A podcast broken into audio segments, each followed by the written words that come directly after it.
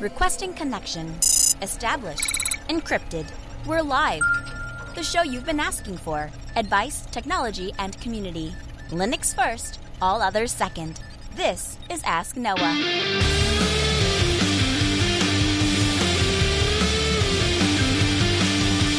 Live from Altispeed Technologies, the Ask Noah Show starts right now. This is the show where we came to do all the things on Linux they said couldn't be done and take your questions on how to do the same. The phone lines are open this hour to be a part of the program. It is a free call, 1 450 Noah. That's 1 450 6624 or send an email to live at asknoahshow.com. My name is Noah Chelliah. I am your host. Delighted to be here with you as another episode of the Ask Noah Show kicks off this hour. Hey, thanks a lot for taking the time to be here uh, for this special edition episode. As most of you are aware, we are trying to ramp up the infrastructure getting ready to present scale as a remote attendee only conference. And of course, we need to test that infrastructure. I am proud to say that 100% of the infrastructure is being run on open source uh, free software.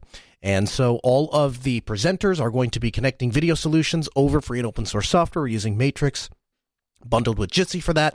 We have a open IRC room that anybody can join, and uh, the website and all of the assets have been built by people in the community using open source tools. And so, a huge thank you to Kapavik, to JT, um, to all of the people. Uh, Greg and uh, Computer Kid, all of those that have showed up and and offered to help build out this infrastructure. And a huge thanks to all of you that emailed into the show and signed up as moderators and and helped with all of the infrastructure that we needed. A big thank you to all of that, and thank you to you listening to this program live to help us uh, stress test the infrastructure. We appreciate it. So.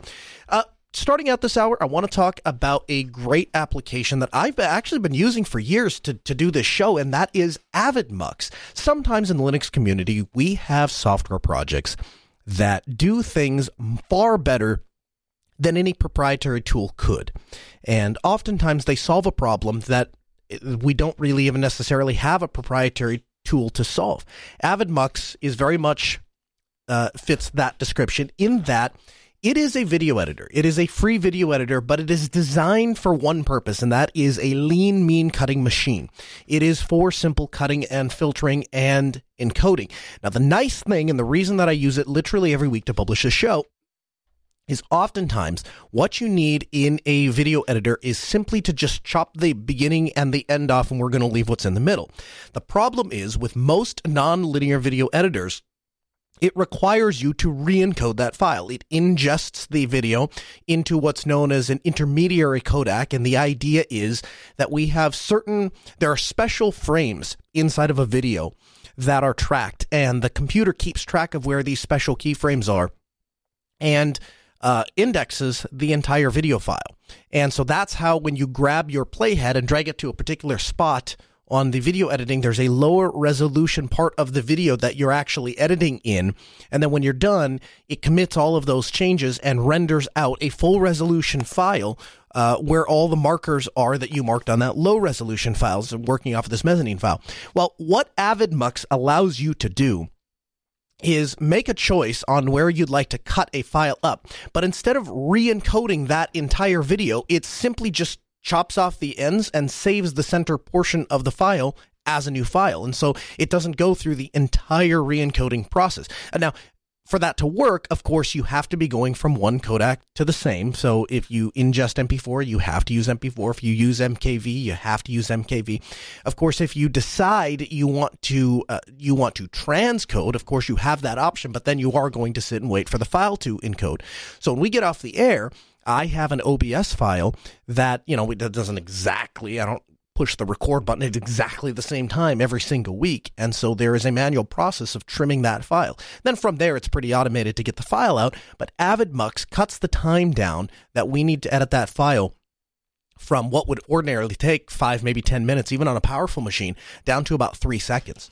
And so Avidemux is, I could not go back to living without it. It is absolutely fantastic. It supports a ton of file types AVI, DVD, MPEG, MP4, ASF uh, a variety of codecs. Tasks can be automated using projects and job queues. So you have the ability to set it up in such a way that uh, it will automatically start processing files. And there's there's actually two GUI windows One is the main editing video, and the other is that automated tasks window. Uh, it's available for Linux, BSD, Mac OS, Windows. It's published under the GPL license, so it's an open source program that you can run literally on any platform you want to, and it has my huge recommendation. We'll have a link for you in the show notes. You can find more at avidemux.sourceforge.net. Avidemux, the lean, mean video editing cutting machine. Coming up later in this hour, we are going to have Rohan Karamandi. He is the host of the Hass.io podcast, and we're going to be diving in to Home Assistant. We've talked about home automation before. We've not spent a lot of time on open source hubs. I've made references to trying uh, Home Assistant, and I've played with it a little bit, but I have not dug in to the level that this guy has. And so it's going to be very interesting to get him on, and we'll find out what all of his secrets are to getting open source uh, home automation hub up and running. In the news this week, Lenovo has decided that more than 250 million computers are sold with the net market share report of 2.8%, roughly 7.2 million users. And these people are using Linux.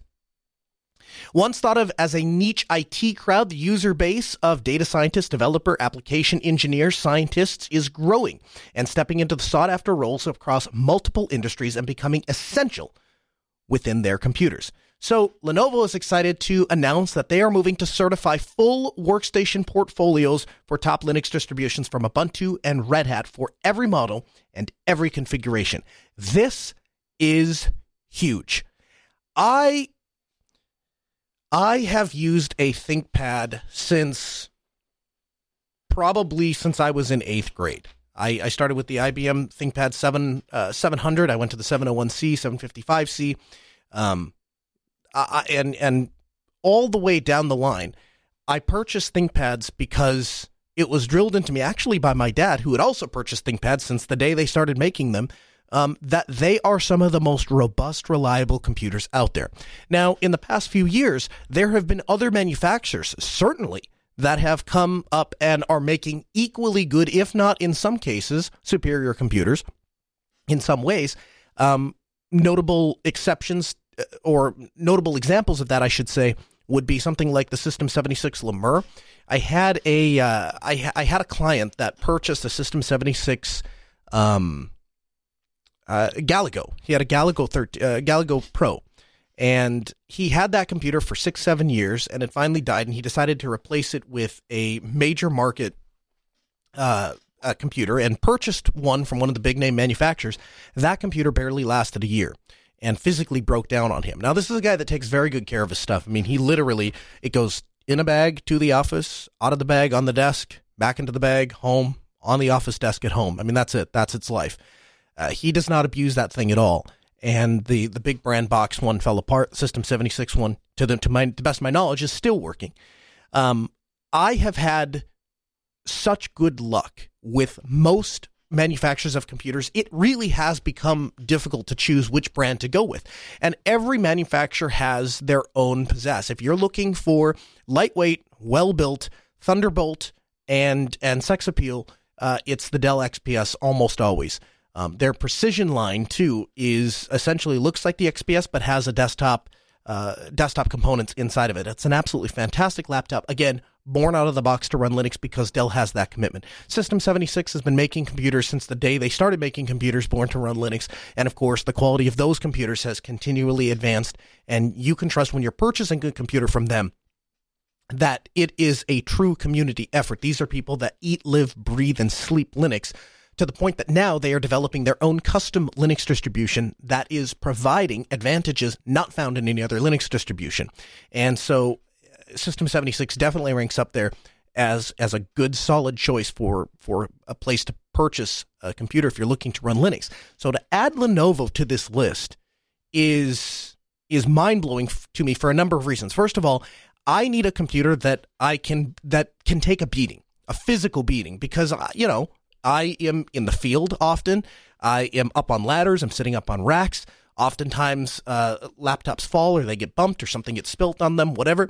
The fact that Lenovo places a, a, a rubber sealant essentially under the keyboard so that when liquid is poured into the keyboard, there are drain ports that actually run it around the motherboard and over all of the components and out the sides of the computer so you don't have to worry uh, as much anyway about damaging the computer. That's a big deal to me. The fact that all of their computers are not made to look pretty, are not going to ding, they're not going to dent. They're a very robust, hard, uh, durable plastic it means when my wristwatch scraping against it doesn't matter. It means that if something gets bumped or, or banged, it's not going to leave a dent or a scratch or a mark. Um, it, they're just really well built computers. Additionally, consider this Red Hat, owned by IBM now, formerly IBM being the former manufacturer of the ThinkPad and the original creator of the ThinkPad, Red Hat almost exclusively uses ThinkPad. I walk through Red Hat, and as I often do when I walk through businesses, how many of these people are using Windows? How many of these people are using Mac? How many of these people are using Linux? Pleasantly surprised as I walk through the halls of Red Hat to find that everybody was using Linux. Everybody was using either Red Hat or Fedora, a couple of Ubuntu machines. And that was really surprising to me that a multi billion dollar company as big as Red Hat still was eating their own dog food. That was pretty incredible. But what you notice is that they're all running on ThinkPads. Now, that was an interesting choice to me because at that time, and up until this article came out, Lenovo didn't really have any official support for Linux. And so if you have a problem with your hardware or something doesn't mesh right, it's on that, even if they're a multi billion dollar company, it's on you to start swapping out Wi Fi cards, swapping out Bluetooth cards, whatever you have to do. Now, to Lenovo's credit, long before they've made this commitment to Linux openly and publicly, I purchased my X1 Carbon, and I would tell you that to date, my sixth generation X1 Carbon is the best laptop I have ever owned in my entire life, bar none. I wish it had a wired Ethernet jack, but aside from that, it is the best laptop I have ever owned. I will never get rid of it. I love that laptop. And part of my love for that laptop started the day I pulled it out of the box and turned it on, and Linux wouldn't work on it and it wouldn't go into standby right, and uh, just a bunch of things were not working right. Wi-Fi would come disconnected, or wouldn't find the Wi-Fi card, and it, it's just it was a nightmare. And I thought, man, I you know I always buy Lenovo because I thought it's usually a pretty easy process to get Linux up and running. And I started Googling some of the problems, and somebody on the internet said, Oh, you reboot into the BIOS and make sure to se- select Linux as the operating system. I've never heard of that. I've never heard of selecting an operating system in the BIOS. That's kind of weird, but sure enough, I reboot and in the BIOS, installed operating system, Microsoft Windows, and you tap on that, and one of the other choices is Linux. Well, I'm not exactly sure what this setting is going to do, but I change it and instantaneously the computer boots up, goes into standby perfectly every time, comes out perfectly every time. Uh, all of the Wi Fi starts working, Bluetooth works fantastically, audio works fantastically. It was like that machine was born to run Linux. It was clear to me that somebody at Lenovo spent some serious time making absolutely sure that every little component in that laptop was designed to work with Windows. It's further clear to me that they eventually reached a point where they said to themselves, Self, here's the things, the configuration parameters that we have to have and the switches and the, the things that we have to have in place for Windows to work properly. And here's the things that we have to have in place for Linux to work properly. And at that point, they had a choice. Their choice was to just ship it as a Windows computer because that's where 98% of the people that use those laptops come from. And anybody that wants to hack and get Linux to work on it, well, you know what?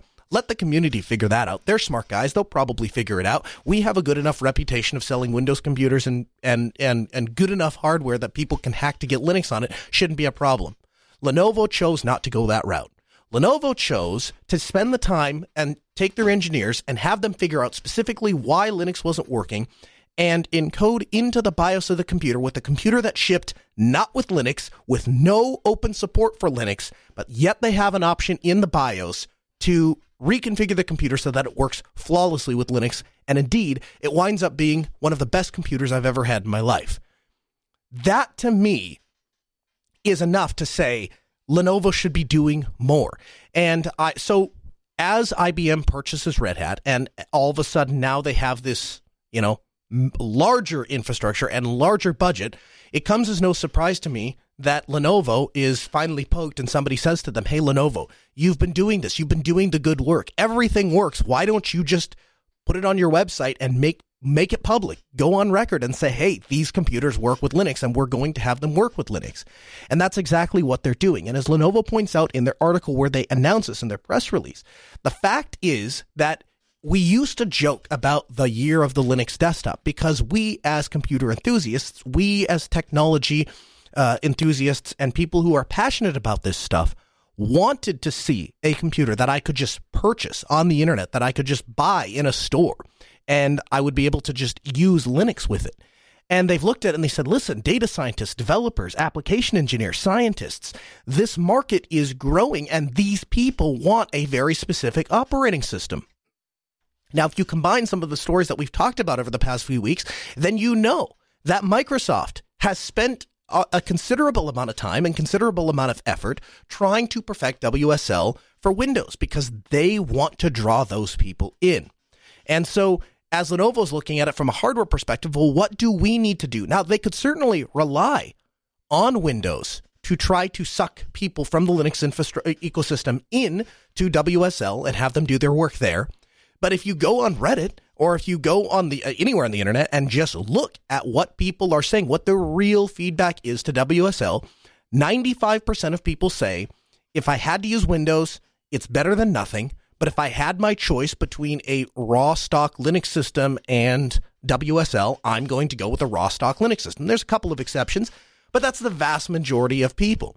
And so Lenovo, again, they have a choice. They could just wait it out and Microsoft is an, undoubtedly is going to improve WSL to the point that the experience is going to equal that or maybe even exceed what you can get on a raw Linux distribution from a developer application developer standpoint. This is what Microsoft is putting money into. And Lenovo can see this, I can see this, everybody can see this. And again, they're choosing to take a stand to say, hey, we want to offer a second operating system option on our hardware products.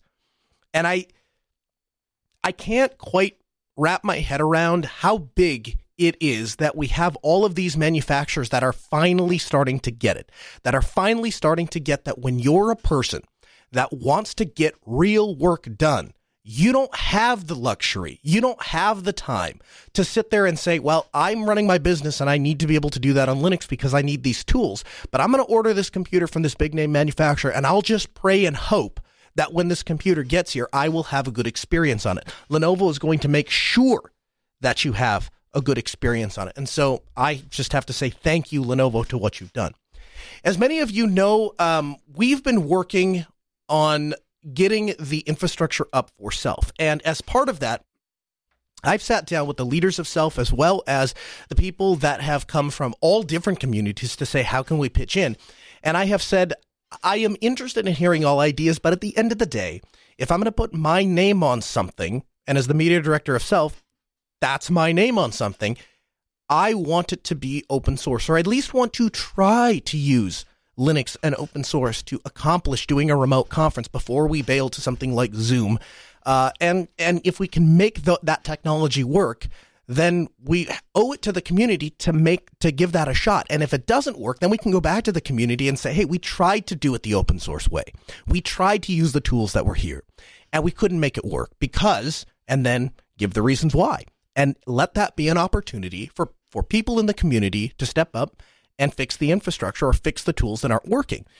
And as we did that, we quickly settled on Matrix. The reality of Matrix is this if you're looking for a future proof decentralized communication platform that has a low barrier to entry and will allow people from all over the place, no matter what it is they're trying to, uh, no matter what their experience level is, to be able to interact, then Matrix is your solution. Additionally, because it's open source, because it is decentralized, and because there are so many moving components, it's possible to configure Matrix to do pretty much anything you want to do. And so by default, it has, it's just a server, and you need a chat client to connect into Matrix. So I would kind of equate it to the the IRC of 2020 and they have a, web, a, fantastic web client called Riot. And so we paired Riot with our Matrix server and and started to experiment with what we could do with this. And it turns out we can embed Jitsi right into Matrix. And so we have the ability to do audio calls, we have the ability to do video calls, we have the ability to do text chat. Additionally, encryption is there by default because of the uh, because of the way that um, that Matrix can share other instances, you have the ability to join that federated uh, portion of Matrix and have people that have Matrix accounts on other uh, on other servers interact with your community. We've just been really impressed with what Matrix can do. And uh, now there is an update to Matrix, and from their site, Quote, as many of you know now, a few of us have been working since mid December on experimenting with running Matrix in a peer to peer architecture one where the user has absolute autonomy and ownership of their conversations. Because the only place in their conversation exists is on the device that they own. In some ways, this is the logical goal of Matrix. Our aim has always been to empower users to have full control over their communications rather than beholden to any given service provider. In a peer to peer network world, we would completely return power over secure communications to the people. And this is the goal that they are now skating towards and working towards. And I'm happy to see this because I am at a point now where I communicate uh, with just gen- the general public, just general people that are looking to get a hold of me. It just seems like they wind up on Telegram. Uh, for family stuff, I'm using a, a separate service. I, I have played with Signal. I've played with uh, Slack. I've played with Microsoft Teams. I've played with Discord. I've played with Mattermost. I've played with Rocket Chat. We've tried all of these communication platforms. And what you find is all of them have their advantages and all of them have their disadvantages. And so what we're looking at, and we're trying this now with SELF and with Linux Delta, is can we can we can we can we center around Matrix and can we tie other things into Matrix? And we've even started looking at that from Altispeed Technologies. And how can we tie that into our customer chat service so that when people go to our, our website and want to chat with the technician, they have the opportunity to do that right on the website. But on the back end, we only have to be in one place. We only have to be on one platform, and that allows us um, that allows us to to have that kind of communication without having to go back and and and monitor a number of different platforms. So huge thanks to the Matrix community and the people who have made this such a fantastic solution. Obviously, there is some work to go. Obviously, it has not been tested at the kind of scale that uh, that Discord and some of the the other more mature projects uh, have um, have been used at. But I believe that this is the future of open communication, open and decentralized communication. I think that um, having used XMPP, having used IRC, having seen what other options are out there, I think that this is one of our best choices. And so, um, happy, very happy to be using Matrix to support this year's Southeast Linux Fest. Hey, before we go any further, I need to welcome in our guest this hour. It is Rohan Karamandi. Now, again, I have my own views on home automation, and I've thus far really tried to stay away from any sort of central hub, um, just using it kind of as an auxiliary device, mostly because if the central hub ever failed, I didn't want to be locked out of all of my automation stuff. Well, as open source and Linux often does, they are now starting to have really robust solutions that don't compromise on the experience, don't compromise on the quality. It's something that you would find off of the internet or that you could order. You would see this at a big box store if big box stores were interested in promoting technology that people owned. It is Hass.io, and there's a fascinating amount of stuff that you can do with Home Assistant, but don't take my word for it. Take Rohan Karamandi's word for it because he's the guy that does the podcast about Home Assistant. So, Rohan, without further ado, thank you so much for taking the time to be here with us. Welcome into the program. Hey, thank you so much for having me. Thank you for taking the time to be here. So, we'll start with this. Um, tell me what a smart home hub is and why that's beneficial as opposed to just downloading the individual apps for all of uh, all of my devices. Yeah, absolutely. So a smart home hub is essentially a device or soft piece of software, more or less. Sometimes there's some hardware associated with it as well, but it's essentially a place where that combines all of your smart home devices. So, as an example, I might uh, I might add my Amazon Echo devices. I might have a smart doorbell or or whatever variety of sensors and uh, Internet of Things devices uh, your smart home may consist of. So the idea here is how do I actually congregate all of these pieces into one platform. Now, you, you actually brought up a great point, Noah, about having these different uh, apps that you have on your phone. So, for example, uh, you might have a Ring doorbell as well as a Belkin Wemo switch. So now that's two different apps. Now, the problem is what happens when you get eight or 10 or more different products.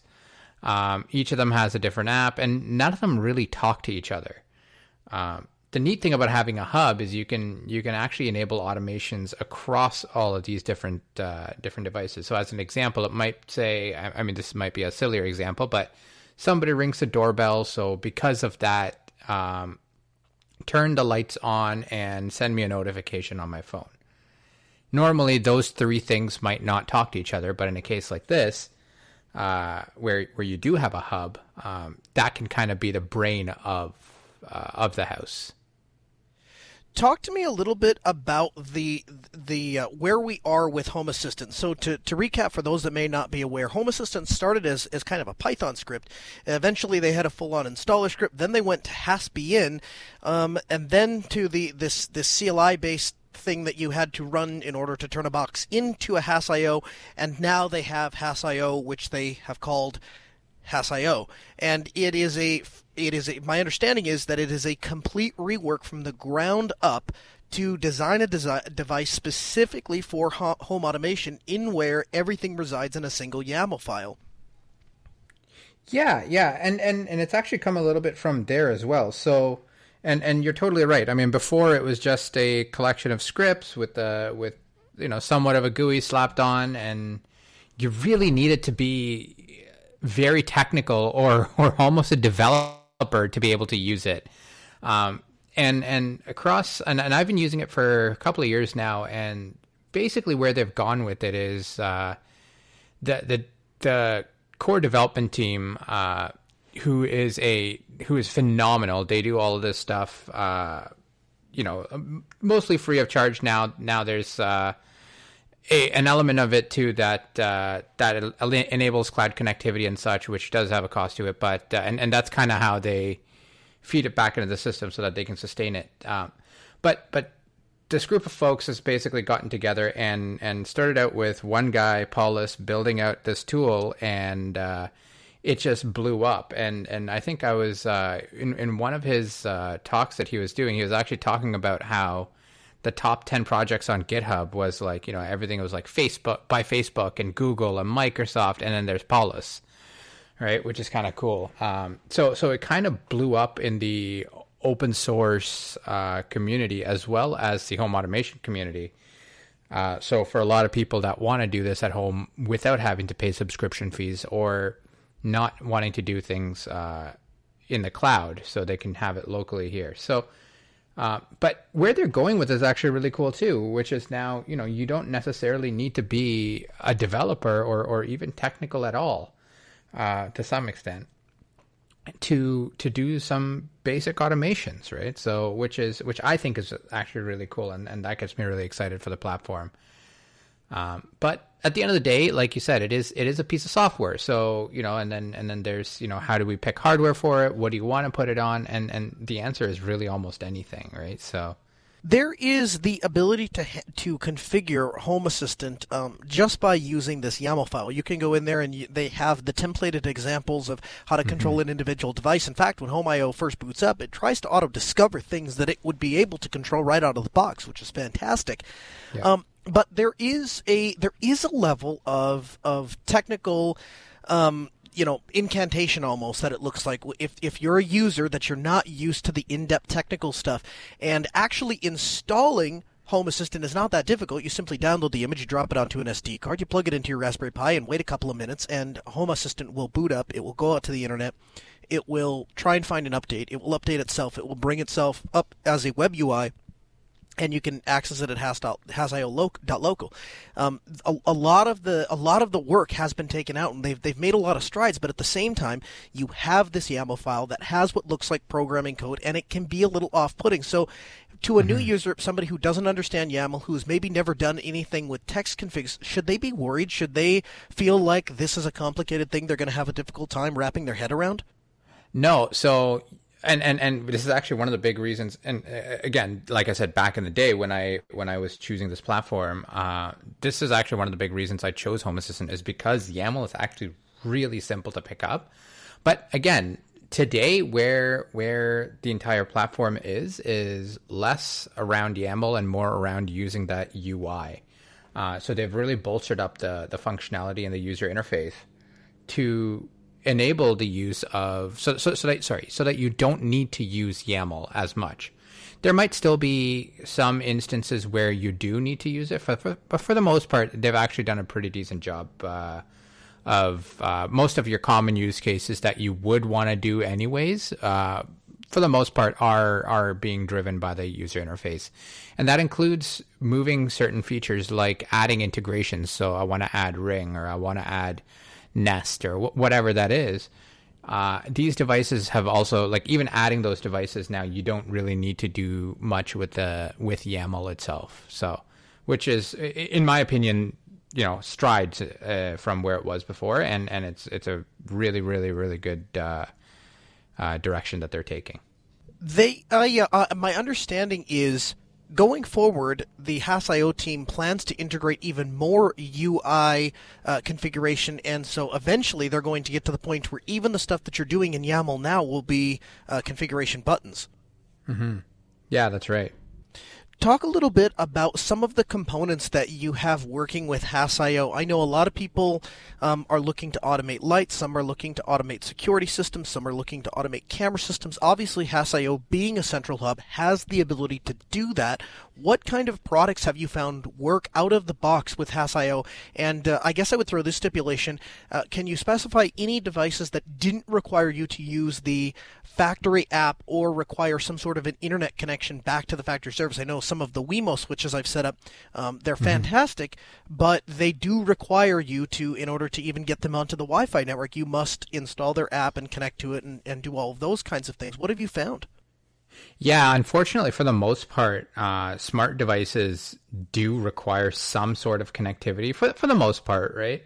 Um, and and even though the uh, Home Assistant might actually discover some of these devices, a lot of them would again need to be on uh, on the wireless network or or the wired network uh, for it to discover it. Uh, a couple of other options are there are other protocols that aren't actually Wi-Fi based. Um, for example, Zigbee and Z-Wave. Uh, those are two very common uh, protocols, and those ones again, it's it's more about being able to. And, and the point of sorry, the point of that is so that they don't necessarily need to be using Wi-Fi, right? So that uh, so these kind of devices. Uh, as an example, I have some door sensors that run Zigbee. So for me, my process for doing that is I go in a Home Assistant, I say, "Hey, uh, scan for devices," and then depending on the device, there may be a, like a pair button or something like that where I have to press that, uh, and boom, it's on. It's on Home Assistant. Uh, outside of that, a lot of the devices you have today, if they're already on the network and they have some sort of discovery uh, protocol enabled, then it just kind of finds it. And and Wemo, like you said, is a great example of that, right? Where pre having Home Assistant, I actually had uh, some Wemo switches, and uh, Home Assistant just straight up discovered those, and uh, I just added it in that way. I my next question is kind of a two part question. First off, do you have any concerns about having smart devices on a network with access to the internet? And then a follow up to that would be between Zigbee and Z Wave, which protocol do you prefer and why? okay, that's a that's a tough one. All right, let, let me let me answer the the first one first. I mean, um, actually, you know what? Sorry, I'm, I'm going to go backwards here. I'm gonna I'm gonna do the second one first. So. Uh, between Zigbee and Z Wave, so there are a lot of people that would prefer. So personally, I think Z Wave is a um, superior protocol. So it is proprietary. It is um, it, it is pseudo controlled by you know I, I, forget the name of the manufacturer. But at the same time, so Z Wave devices need to be compliant to a specific standard. But that comes with a really nice trade off, which is because they're so uh, stringent in their requirements, that means things for the most part work the way they you expect them to. Right? Zigbee um, Zigbee is an open protocol, um, and and it's up to you how you adopt it. Uh, they, there is a there is a um, set of rules that you have to follow, but but again, that's on depends on your implementation and how you interpret those rules. Um, so uh, you know, in my experience, I found Zigbee to be a little more wild, wild west. They do they do still all work fairly the same way, um, but in in my house, just just you know, by virtue of it uh, of, of me having these devices, I, I, do have more Zigbee than I do uh, Z-Wave, just because again, open open standard and and not proprietary means cheaper typically, right? So, um, and then now to kind of answer your first question, which was around security and and having these devices on Wi-Fi. So, Zigbee and Z-Wave again, it's important to understand that those are not on Wi-Fi, right? So they are wireless. They are uh, they do use very similar uh, frequencies, but they're not Wi-Fi, so they will not be attaching to your wireless router and such. Um, so, eh, by way of security, they are inherently a little more secure. Um, not that there's not security challenges with those as well. Um, but on the on the Wi-Fi front, yeah, ab- absolutely. There's always a concern um, with adding Wi-Fi devices and, and even cloud-enabled devices, and one of the things uh, we talk about quite often on, on my podcast is, you know, hey, here's the latest uh, company killing off their product, and now you just have these bricks that you paid money for, uh, and and essentially it's they push the kill they push the kill switch on their side, and that now basically kills the functionality. So there's there's some reasons there where you know cloud isn't always a good idea, but on top of that, to your point, security. Um, even even if it is if it's if there's not a cloud requirement and there's a Wi-Fi requirement, there is still an inherent security uh, concern about that. So a lot of times, what that might be is you might want to isolate that that device and put it in its own little network, um, or or in a VLAN if you want to call it that, um, and and essentially only allow that access to either a wherever it is it needs to go or B only to Home Assistant. So um, you know that is that's a good uh, security practice to have, anyways. Um, a lot of people block it right off and say these devices, uh, is, assuming there's no cloud for these kind of devices. Essentially, what we do is uh, what a lot of people do is they do just block it right off and say you're not allowed to go on the internet, right? And and a lot of times you can do that directly on your router. Um, so that that is a that is definitely a security concern. I mean, you hear about about uh, people that actually try and take over these devices and then use those devices to launch attacks against other people or organizations or what have you, and and you you don't necessarily want to be a part of that. So. Uh, and and or for your own safety, especially when it comes to cameras and things like that, especially if you have them inside the house, you don't you may not necessarily want people, you know, or to expose yourself by uh, allowing somebody in and and and you know looking inside your house and, and invading your privacy that way. So that that it, it is definitely definitely a huge concern, and there are ways to mitigate it again. Um, and and that's where the reliance off of cloud comes in, or or having reliance locally, so that you can block those devices off from reaching out to the internet. What is your favorite Zigbee uh, light switch? So my favorite Zigbee light switch, actually, right now. So I, I don't really have a Zigbee light switch, so that that's actually the only Z-Wave devices I have. Um, so I can't I can't speak too much to those just because I don't I don't use those too much. Um, but I mean, most Zigbee light switches do work pretty similarly. I mean, they do have the same properties for the most part. Um, so especially when it comes to Zigbee and Z-Wave, unless there's some aesthetically uh, pleasing function or, or, anything like that, for the most part they are pretty similar. Personally, I I uh, after I said all this about cloud, I do actually use the Lutron platform, uh, which uh, unfortunately is cloud enabled, but uh, I just found it worked really well for me, and um, so and and and that's all the switches are off of uh, my Wi-Fi network as well. So that's that much less uh, interference as well that it's causing, and just because I do have a number of switches. So I have to ask. I also have Lutron switches. I have the Lutron RadioRA 2. I don't which which Lutron switches specifically are you using? So I use the Caseta dimmer switches uh, for the most part, okay. and then uh, they have uh, a non-dimmer variant of it for that I use for. Uh, as an example, I have an outlet outside my house, and uh, and that's controlled by a switch, so I use it there. And for uh, in my bathrooms for the exhaust fans, I use uh, those ones as well. But for the most part, it's just those two. So one of the reasons I was asking about Zigbee light switches, Rohan, was be, precisely because when I bought light switches, mm-hmm. I started back at a time where I was starting with with um, with X10. Yep. And what I quit, what I you know what I quickly found, as most people did when you tried to automate with X10, was it started to feel more like a bad high school science project than real home automation. and yeah. when I started, and and so I start, you know, I started working in industry and started looking at we would do these conference rooms or we would work in these you know large uh, venues and they would have all sorts of automation. And every time i looked at the light brand i noticed it was lutron. And mm-hmm. so when i started looking into lutron's lineup i came across the radio 2 system and there's a couple things i like about it. First off uh, it, it does function as i believe that the, the casa does uh, it, it, functions perfectly well even if you're not connected to into any sort of smart device. So all of the switches still function as regular switches. If you pair them to a five button scene controller, that five button scene controller is going to work whether or not it's on the network, whether or not there's internet, whether or not it's tied to a smart hub. And so it allows a tremendous amount of flexibility and independent operation, and I valued that. The problem, yeah. of course, is those switches cost. I think the Casa ones are like 60, 70 bucks. I think the RadioRA 2 ones are up in that 160, 170 dollars.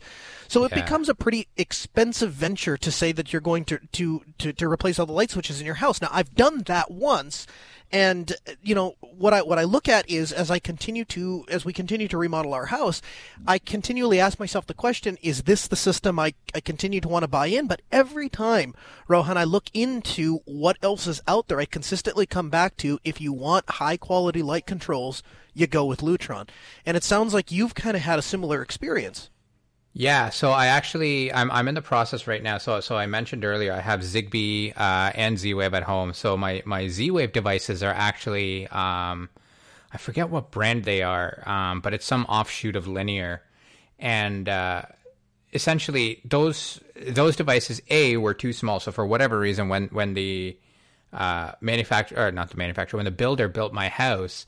Um, number of years ago, they they put in uh, wall boxes that were not really that deep.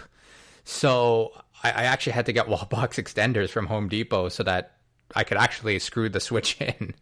And uh, so that was a that was a huge issue. But then after that, I also found uh, as a, as a radio at the time, I was also using SmartThings, and and you know I just I just basically got tired of having to use these wall box extenders. They they kind of remove the uh, or take away from the aesthetic of the house as well, or or of the wall and and I just found the Lutron ones look really clean. Uh, they they fit, um, and like I said, they're they're not Wi-Fi based, so that means that they're not uh, you know they're not adding more interference into into my airspace, if you want to call it that. Um, so all, all things considered, I I really liked uh, that platform, and and it's been pretty solid for me. So I've just kind of slowly been changing out those uh, Z Wave switches as well. Actually, two of them died on me um, probably a month and a half ago.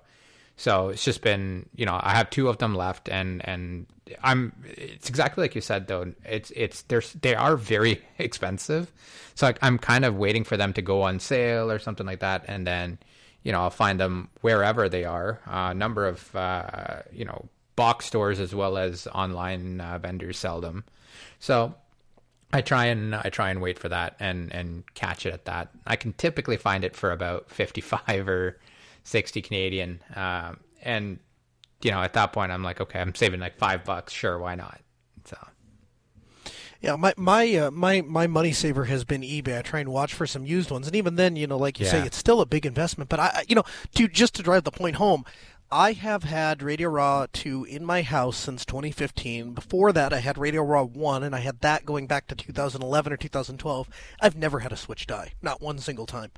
Um, yeah. So yeah, it, I, I, I just I can't say enough. I know that I know it's a proprietary protocol. I know that um, they're very expensive. But the truth is, there's a lot of integration um, with with with third party, and it seems like even though Lutron is proprietary, they do a very good job of working with the community to make sure that those standards are available. And you know, my understanding is that control of the RadioRA two system, and I'm sure it's probably a similar protocol for for the for the CASA, is mm-hmm. it uh, they it, it just it it literally uses like a telnet kind of a thing to to be able to talk to those devices. Um, and so uh, and, and, so it's open and, and, anybody can write for it and they actually have documentation on how you can how you can control these things from any third party device. So i appreciate that. Rohan i want to ask do you have any experience with security systems or door access control systems? Not specifically door access. Uh, i mean i do have some uh, contact sensors for my door uh, or doors okay. and windows and so, so i have a bit of experience with those guys but not uh, not specifically um, security systems as a whole. Though I have, I mean, in in you know, we used to have back in the day when I was a kid, we used to have like a monitored system. Um, but that not nothing that I nothing that I've built myself. But I, I do know a number of people that do build their own. Um, and and what door sensors do you use, and why do you prefer those? So I actually I actually use the uh, SmartThings uh, sensors, and I I honestly, I prefer them just because I got them for pretty cheap a while ago. Um, and and those are uh, those are Zigbee based. So um, they work with and and so when I started my home automation journey, I actually started on SmartThings. So I got them as a package, and I found a couple of extra stuff uh, on sale. So I was like, great, I'll pick it up, whatever. And and luckily, because it is Zigbee, uh, as I get rid of SmartThings, I basically uh, migrated all of these guys onto Home Assistant, and uh, it it was pretty seamless. Just because again, I, it is just using straight up Zigbee, uh, which is, as I mentioned, it is it is an open protocol. So it, it, there wasn't any uh, issues that I had uh, particularly for for getting them to join.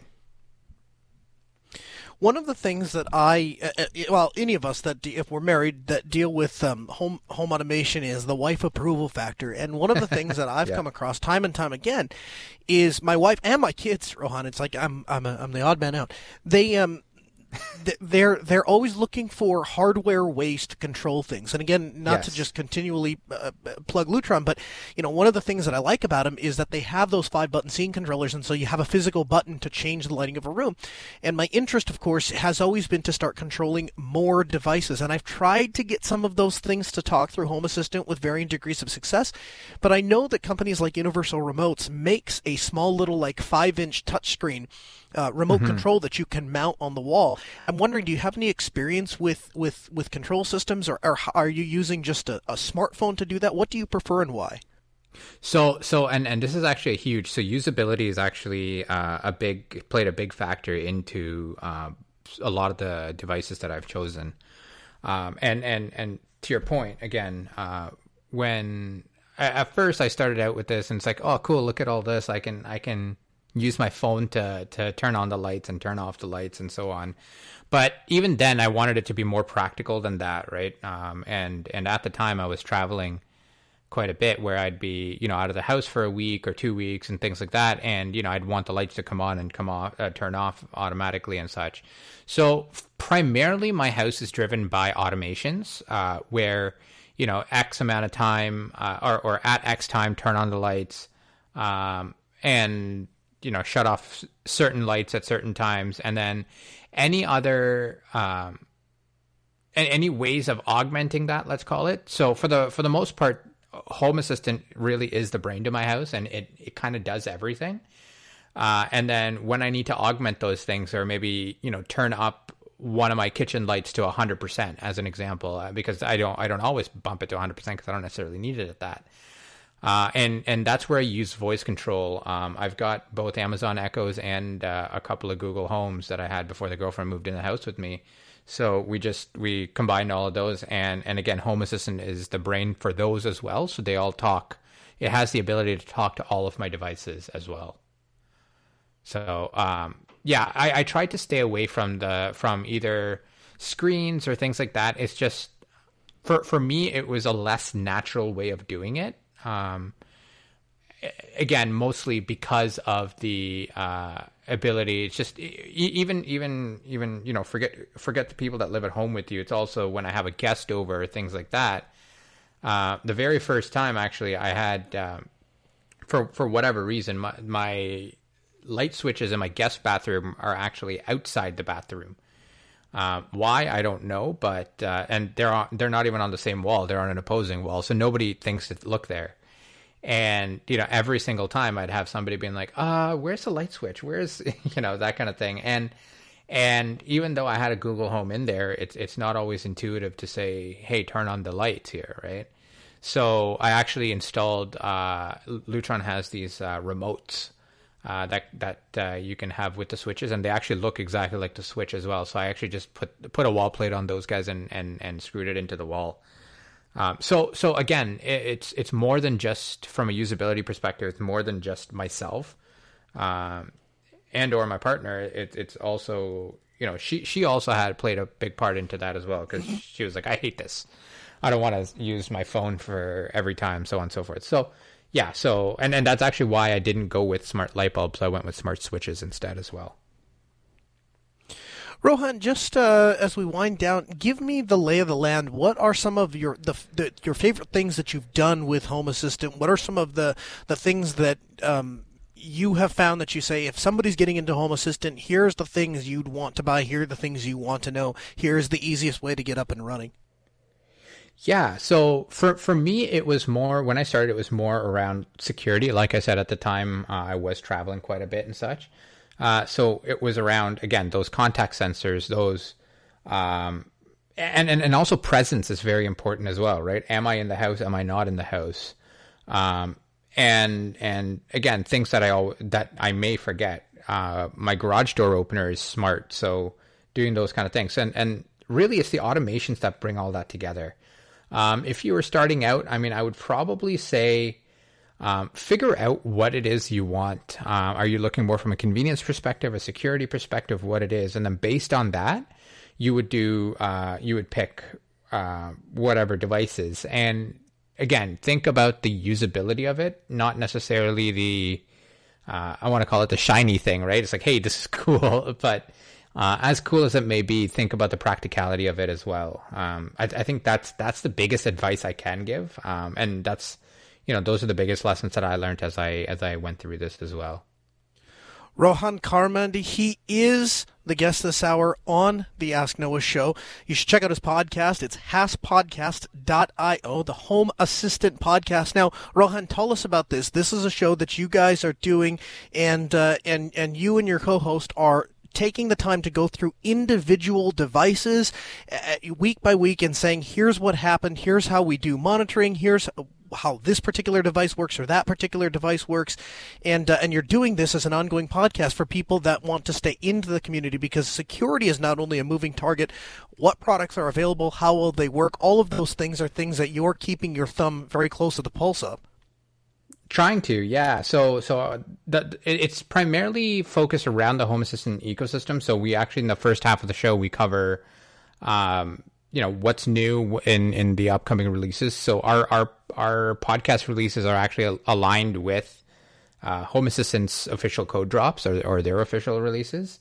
So the idea is when you when you're listening, you're like, oh, hey, all of these features are coming in. That's cool. Okay, I'm gonna have to talk. Uh, I'm gonna have to you know, integrate that or or what have you. Uh, and then the second half of the segment, or second segment of the show, is is really around. Uh, we talk to a lot of users and, and and just community members, and just about some of the cool things that they're doing as well. Um, and and we also have these special uh, shows that we call spotlight episodes around. Uh, we actually did a really, and this is actually one of my favorite episodes that we've done, is around presence and how why is presence important? How do you use it? You know, what what does it matter whether I'm in the house or I'm in a specific room or my partner's in the house or in a specific room or what have you. So um, we we really try and go in depth into those kind of uh, in, into those kind of topics as well. Well, that's outstanding, and we'll have a link to hasspodcast.io in the show notes. You can check that out. Check out Phil and Rohan. Rohan, thanks so much for taking the time to come on the show. We really appreciate getting your insight. We'll get you back on the show real soon. Awesome. Thank you so much for having me. Yeah, we appreciate it, Rohan. Uh, with a couple minutes left in the hour, we're going to go to feedback. And um, today, it is Mohan who writes in. Mohan says, Hi, Noah. Love your show. I just got done listening to episode 154, and your talk on Brave gave me a new point of how to look at the browser. The reason I don't use it much is I would like to support my favorite websites without being tracked. However, I'm not a fan of BAT, nor am I a fan of how strict it is with blocking ads. Instead, I like to use uBlock Origin, and I use EasyPrivacy. I do that on Firefox and I've noticed a huge change in the ads I get served. No more do I get ads for something I search on Amazon.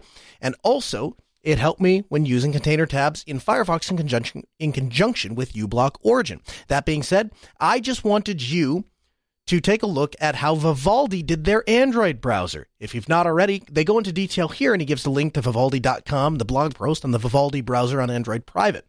They essentially rebuilt the browser from the ground up and even the Blink engine to make sure that no Google stuff is in it and make it private. They also incorporated DuckDuckGo's privacy tool, but you can switch to EasyPrivacy, which I did. Love using it on my freshly flashed Lineage OS Nexus 9. Thanks for the show and have a great day. Well, thanks for writing in. We appreciate having you. We appreciate everybody that took the time to join us on this special edition episode and helped us test the infrastructure for Southeast Linux Fest. Again, a huge thank you to Rohan Karamandi for coming on the show and digging into Home Assistant. Hopefully, you picked up some new tips. I know I did. We'll be back next Tuesday with our show at 6 p.m. Central at AskNoahShow.com. In the meantime, follow us on Twitter at AskNoahShow. And if you want replays of the show, if you want replays of the show, or you want to access the show notes, you can find those at podcast.asknoahshow.com. We'll see you next Tuesday, 6 p.m. Central, AskNoahShow.com.